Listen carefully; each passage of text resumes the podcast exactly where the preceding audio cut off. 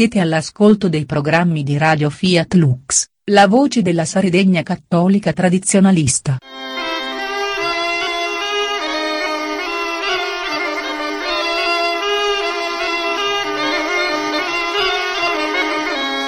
Laudetur Jesus Christus, un saluto a tutti da Alessio Paolo Morrone. Cari amici, vi dico sinceramente che l'argomento di cui tratteremo oggi mi rattrista e mi addolora allo stesso tempo. Il perché è presto detto.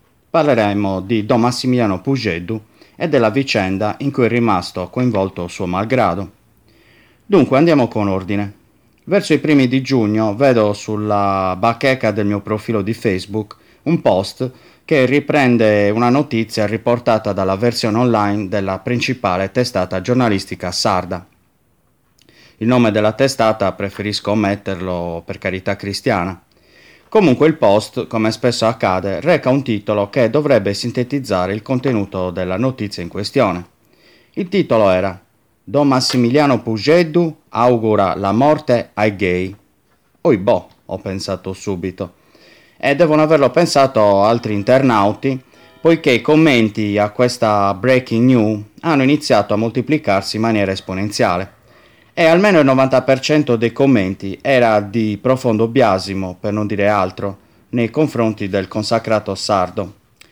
E più leggevo queste parole in libertà sullo schermo del PC, più mi veniva il sospetto che queste persone, eh, dalle identità spesso travisate dietro nicknames, non avessero la più pallida idea di ciò che stessero scrivendo. Infatti, cosa è realmente accaduto?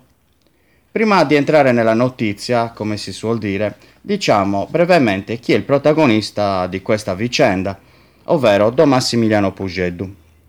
Dunque, Don Massimiliano, noto e più come Don Max, è un prete esorcista nato a Cagliari nel 1975 e colgo l'occasione per manifestare il mio orgoglio di essere il suo concittadino.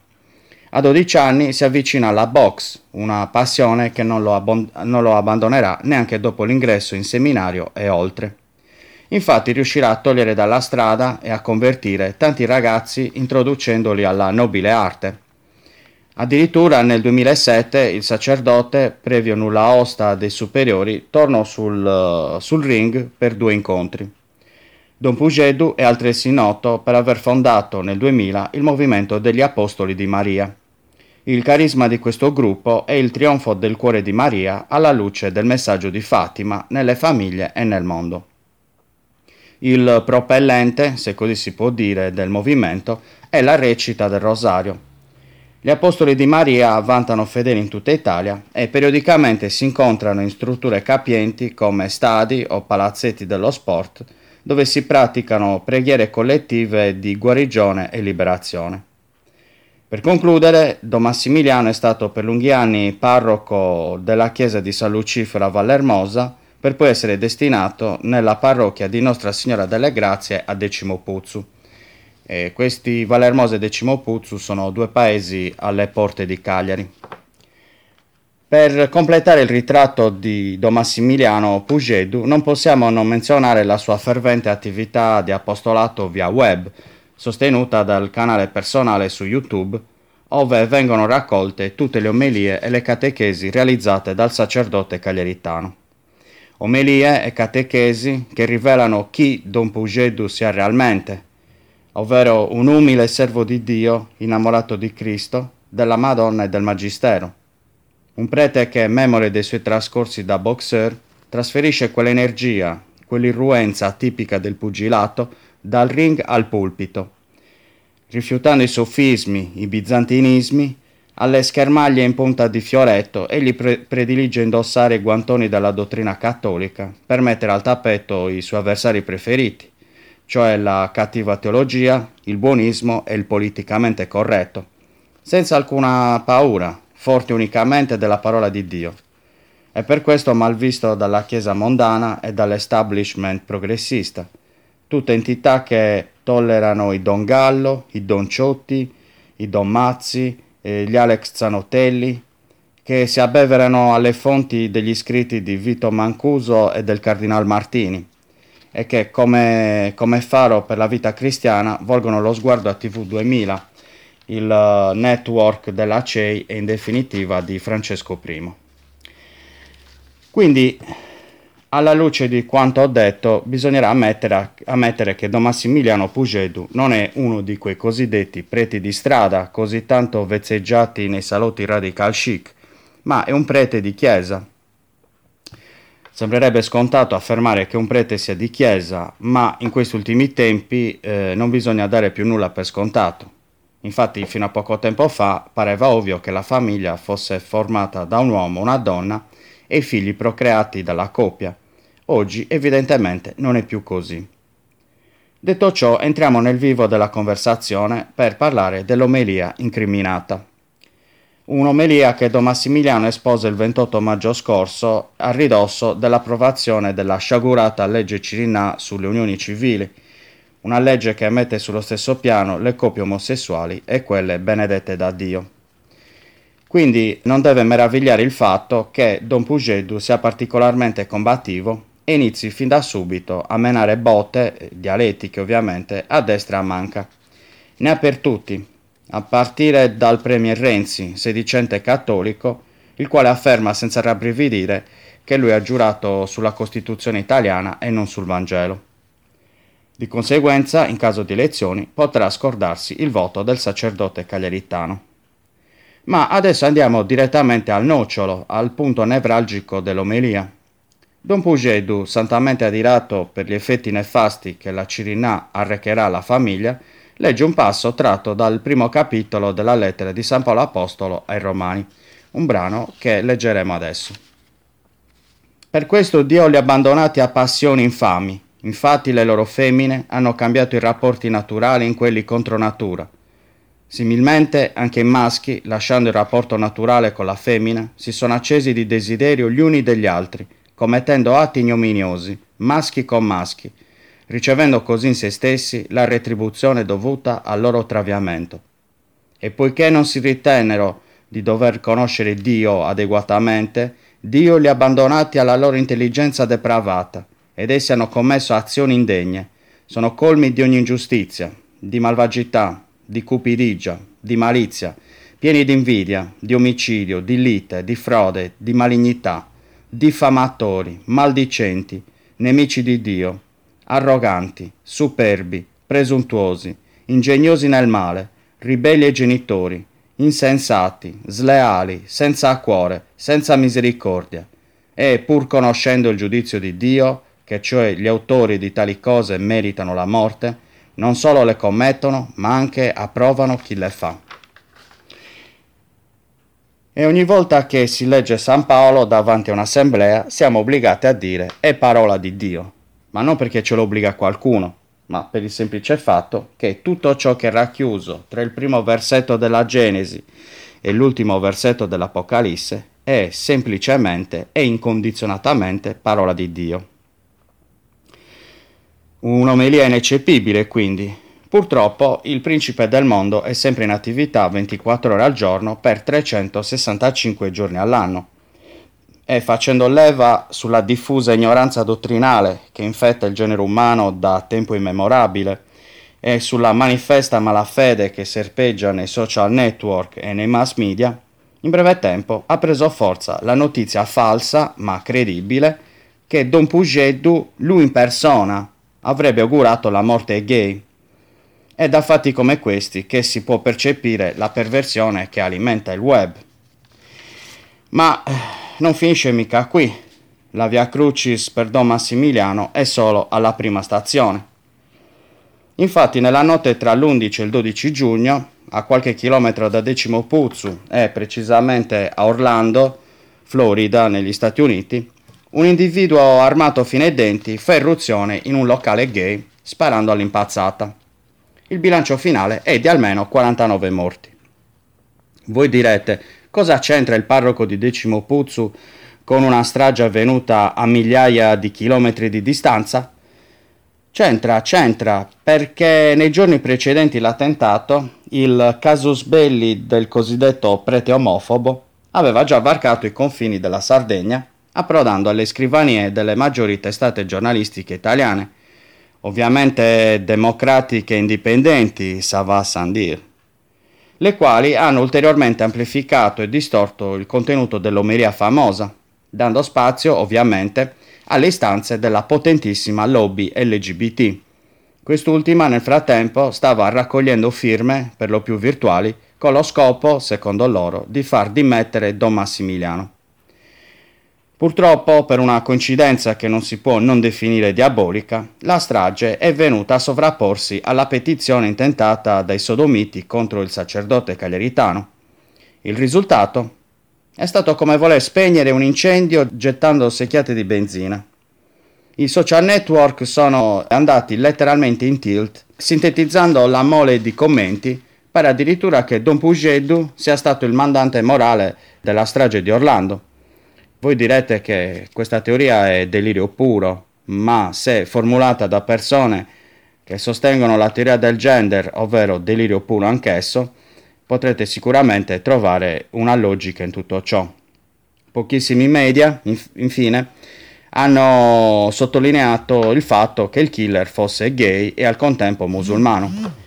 Perciò ci troviamo davanti ad un cortocircuito eclatante, dove le due entità più vezzeggiate dalle elite internazionali, ovvero l'Islam e l'omosessualismo, vanno a infondersi nello stesso individuo, andando inevitabilmente in crash, per utilizzare un termine informatico.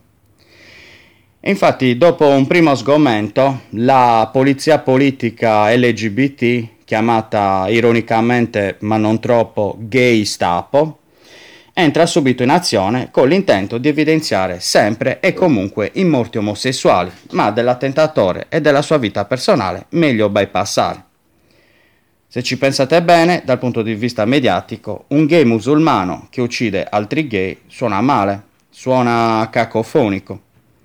Infatti la parola Islam, dopo l'attentato, è stata accuratamente sbianchettata da qualsiasi network, Addirittura in un social network solo per gay tutti i commenti contro l'Islam sono stati rimossi. Detto questo, continuiamo a descrivere il calvario di Don Pugedu. Ormai il sacerdote, come si suol dire, è sulla graticola, attaccato da ogni lato, come salire sul ring e dover combattere contro dieci avversari contemporaneamente, mentre la curia di Cagliari misteriosamente tace ma evidentemente quando un prete in cura d'anime viene attaccato ignominiosamente un giorno sì e l'altro pure a livello nazionale, non si può tacere a lungo e infatti dopo tanto silenzio la curia diffonde un comunicato ufficiale sottoscritto da Monsignor Miglio, vescovo di Cagliari. Prima di leggere il comunicato ero tutto trepidante pensando Grazie a Dio la Chiesa si è accorta di un suo consacrato calunniato dai pagani, di una pecorella circondata dai lupi. Adesso Monsignor Miglio ristabilirà la verità. Vi sintetizzo il comunicato diffuso da Monsignor Miglio. Allora, Monsignor Miglio apre il comunicato affermando che il brano letto da Don Massimiliano sarebbe stato frainteso in quanto estrapolato da un contesto più ampio. A conferma di tale teoria, l'alto prelato tira in ballo i capitoli 5 e 8 della medesima lettera, affermando che in essi, cito testualmente, si proclama senza ombre la misericordia di Dio. Il comunicato prosegue citando la strage di Orlando che si sarebbe sovrapposta al bailame generato dall'omelia incriminata.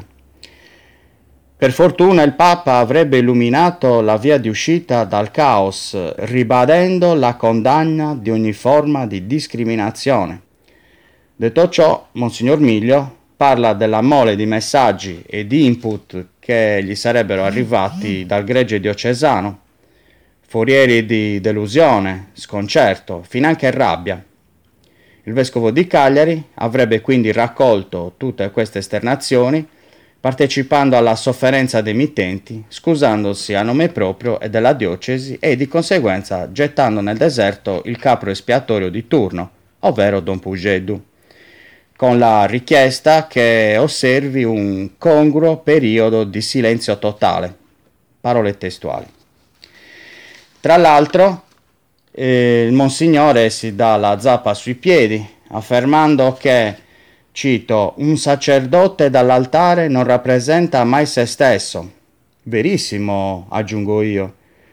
Infatti, nel nostro caso, Don Massimiliano non ha rappresentato altro che San Paolo Apostolo.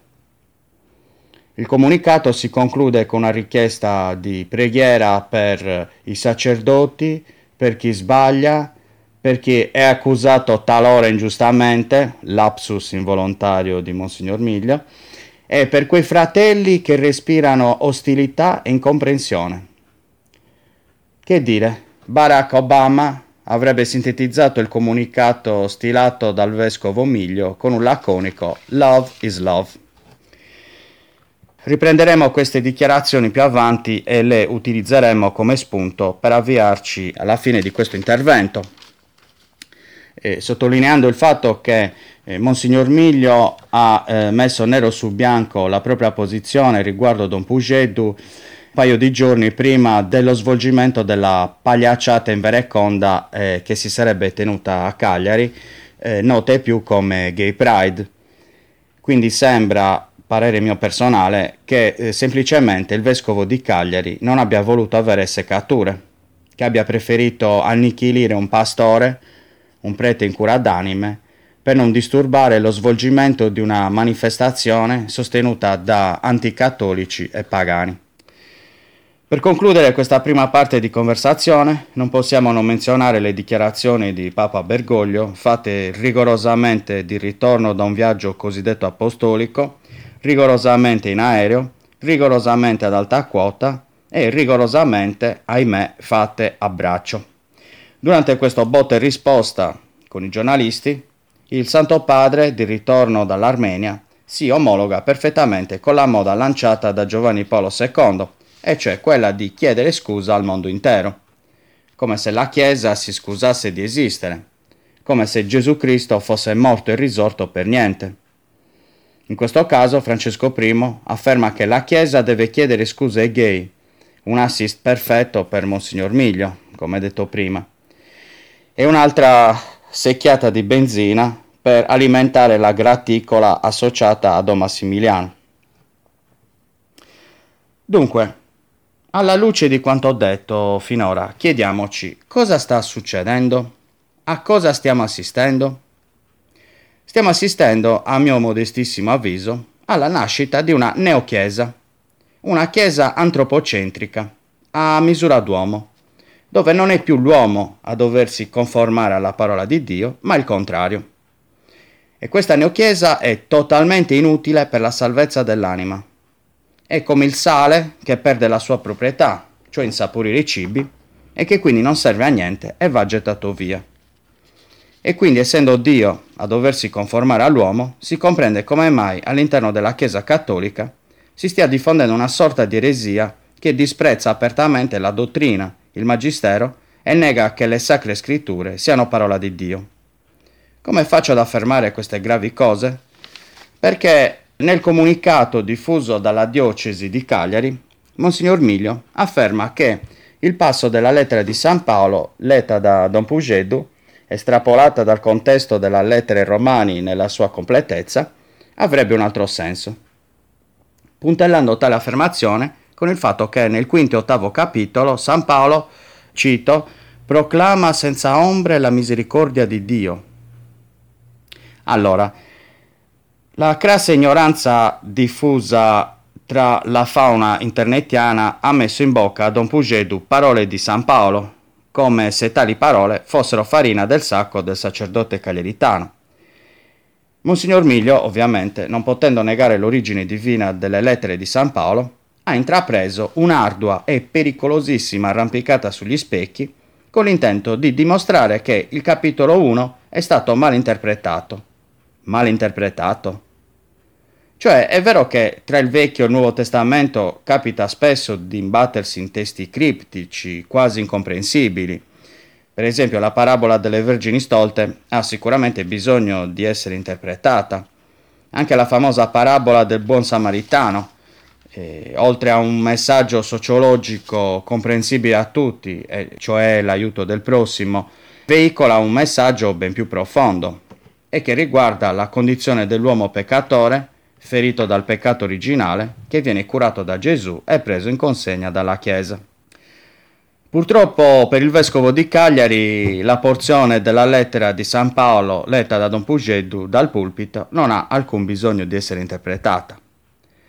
Se io dico che chiunque metta una mano sopra un binario poco prima che il treno passi, sicuramente l'arto sarà tranciato, non mi sembra di aver annunciato un messaggio criptico, è un dato di fatto. Così San Paolo dice sic et simpliciter che la dedizione cosciente e consapevole alla sodomia porta alla morte. Alla morte spirituale ovviamente, perché come detto all'inizio dell'intervento, gran parte dei pasdaran pro LGBT e dei penivendoli ideologizzati hanno manifestato tutta la loro malizia insinuando che Don Pugeddu abbia augurato la morte fisica degli omosessuali. Proprio per quello alcuni peccati si dicono mortali, perché uccidono l'anima e la portano dritta dritta all'inferno e alla dannazione eterna. E quindi cosa ci può essere di più misericordioso di un padre che corregge un figlio e che magari gli dà uno sculaccione? Gli sculaccioni non sono mai piacevoli, ma se dati in un giusto contesto sono dei gesti d'amore. Proprio così. Sono un mezzo empirico per dire al figlio attento, ti sto dando una piccola sofferenza adesso per evitarti una grande sofferenza in futuro. Se un chirurgo davanti ad un arto in cancrena evita di amputarlo per non impressionare il malato, sta facendo un'opera di carità? Se noi vediamo un tossicodipendente che si contorce dagli spasmi dell'astinenza, saremo misericordiosi nel regalargli una dose di droga?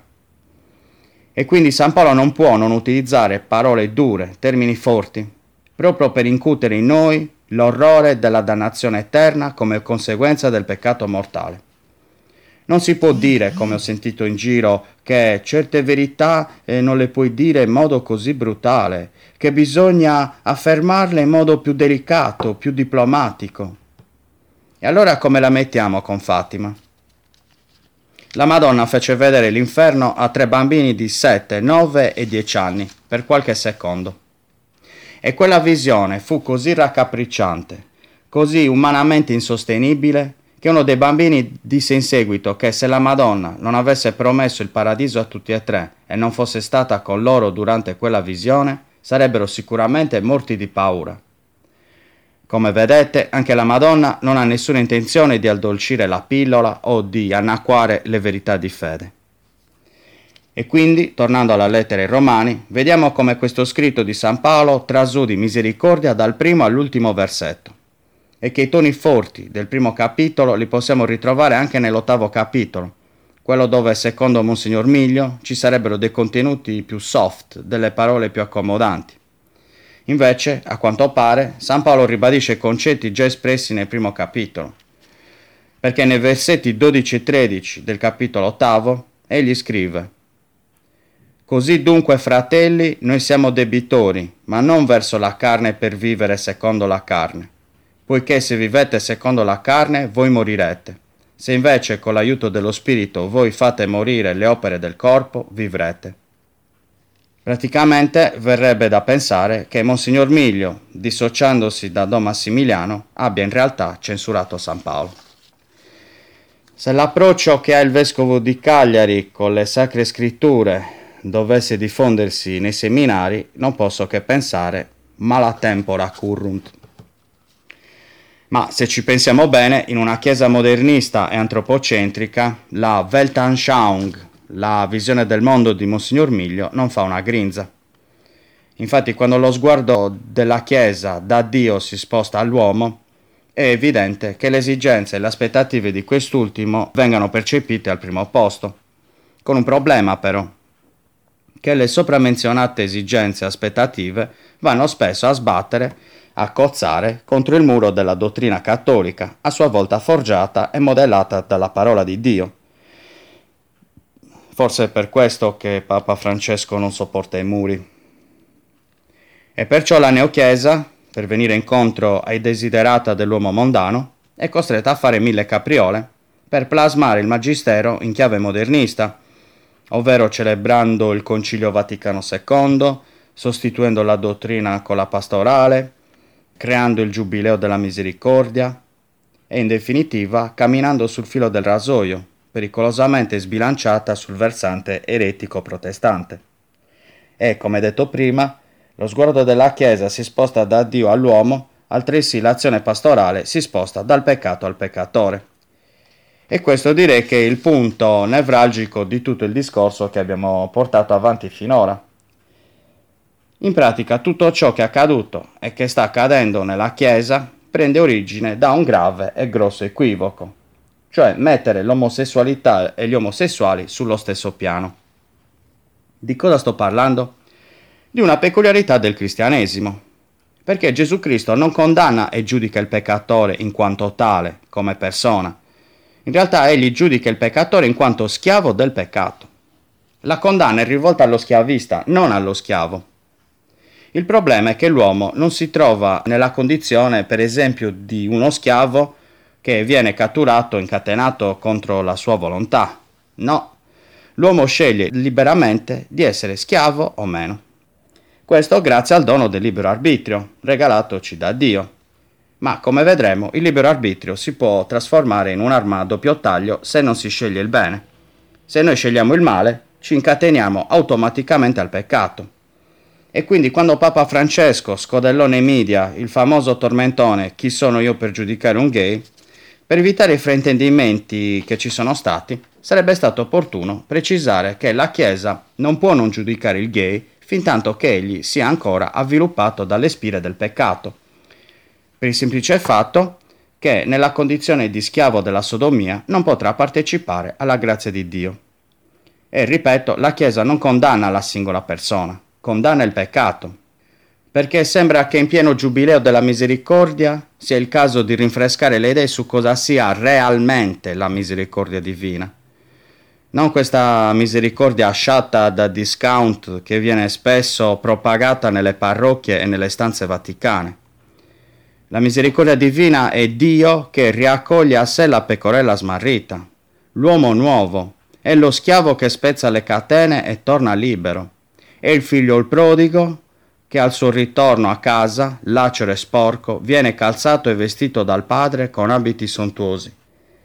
Quante volte abbiamo sentito soporifere omelie a sfondo sociologico sul fatto che Gesù pasteggiava gomito a gomito con prostitute, ladri, ubriaconi, assassini? Ci siamo mai chiesti perché lo faceva?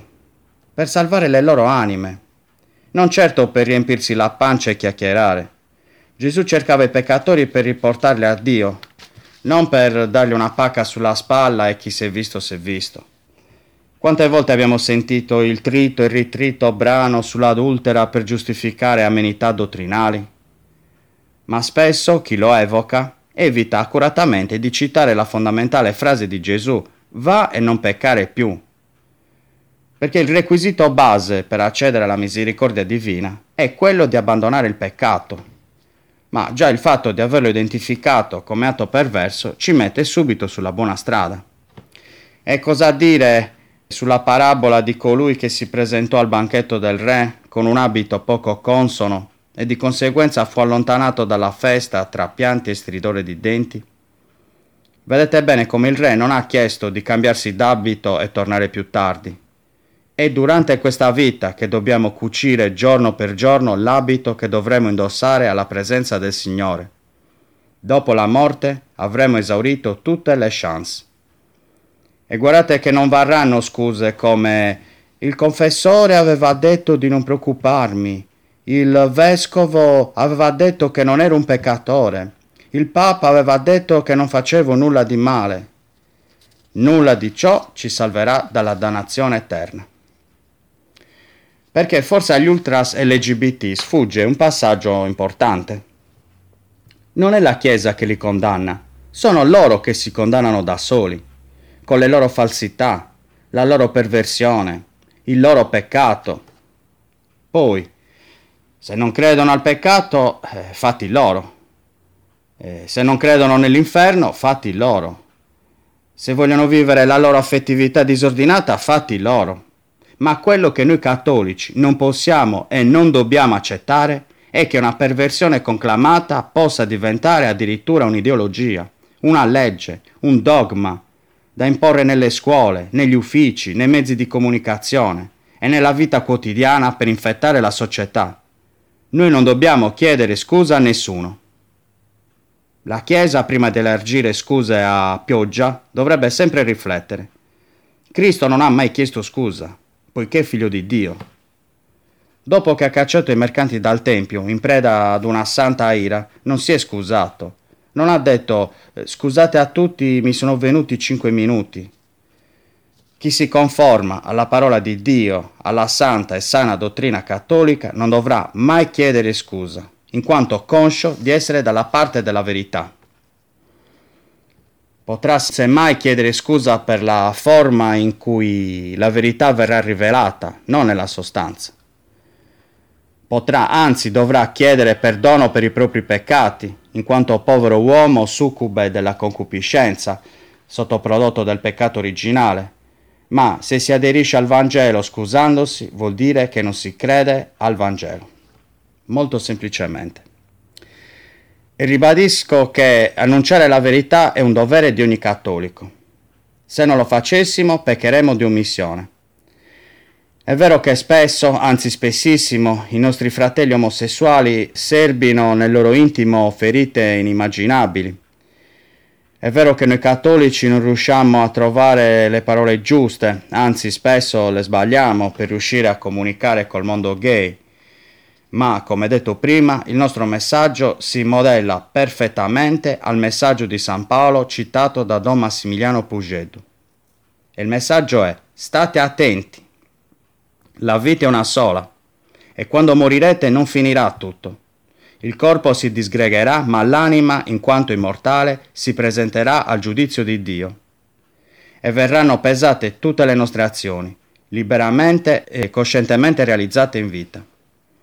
I peccati mortali si riveleranno per quello che sono, mortali appunto, viatico per il fuoco inestinguibile.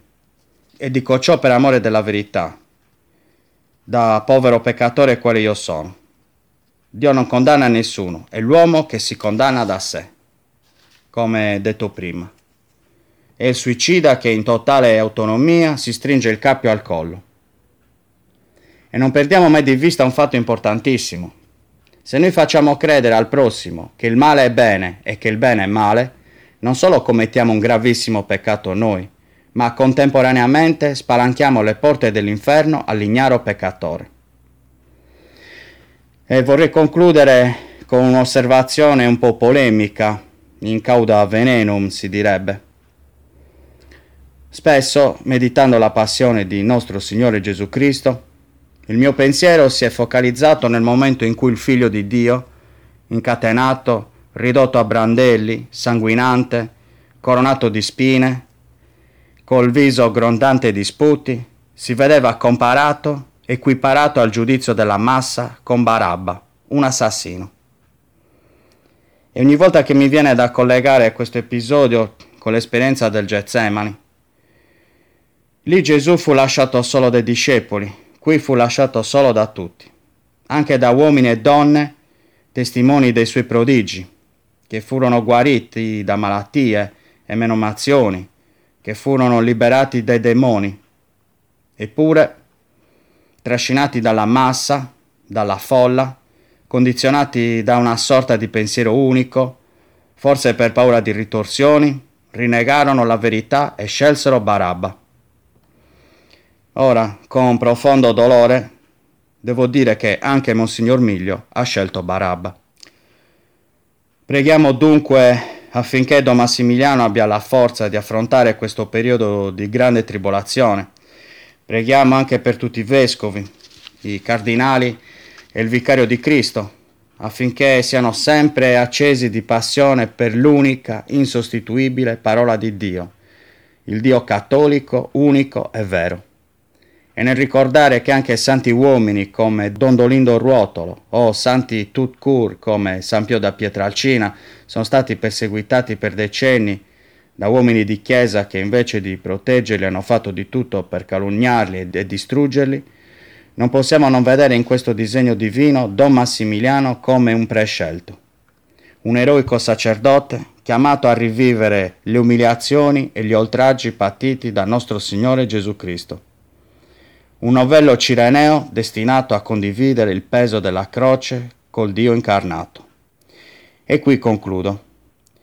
Vi saluta da Cagliari Alessio Paolo Morrone, Sante Lucifere, ora pro nobis, a mani giunte preghiamo l'Immacolata.